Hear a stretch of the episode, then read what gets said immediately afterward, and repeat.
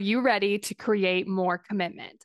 I went from consuming all the podcasts, listening to all the books, and signing up for all the free resources to figuring out how to actually create results.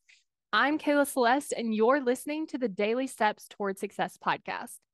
Let's get started. Today, we're going to be talking about how to create content when life happens. Some things come up that were unexpected. Sometimes we're having a lot of negative emotions.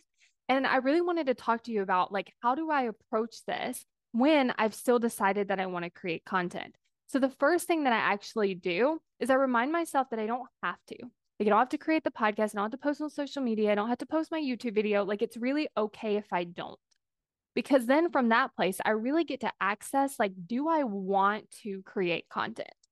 And if i do then the next thing i like to ask myself is like what do i want to talk about? Because sometimes when you're in like that really hard place or there are a lot of negative emotions coming up you might not want to talk about something that's like super positive or super happy.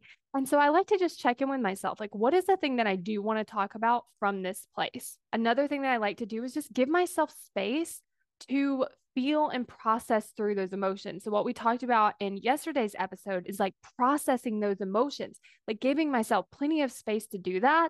And even if I need to like stop creating the piece of content, just take a break, process through an emotion, and then come back, like I allow myself to do that.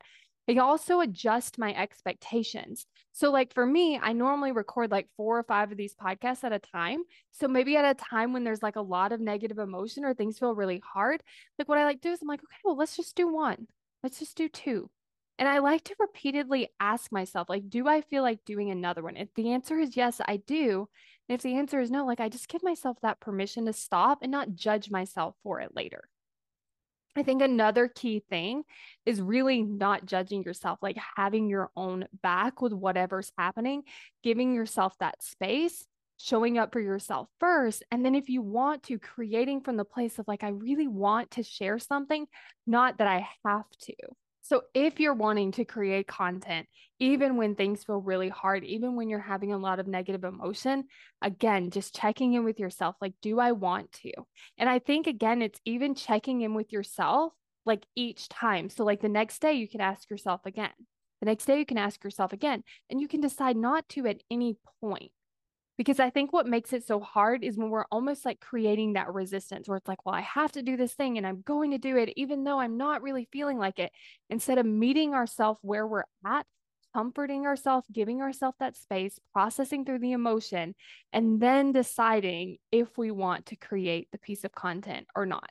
And this is what I love about creating commitment because it doesn't mean I show up no matter what, no matter what's happening in my life, no matter how I'm feeling, no matter what. That's not what it means. What it means to me is that I'm showing up on purpose. And sometimes on purpose, that means that maybe I decide not to show up in a way. Maybe I decide not to do something. But the difference is when I know that I'm committed, I know that I'm not giving up on myself. There's no need to judge myself.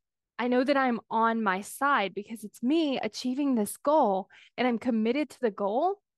But even if I don't do something for a reason that I love, I still have my own back because I know that that's what I'm working toward and I'm committed to it. So there's no need for me to judge myself.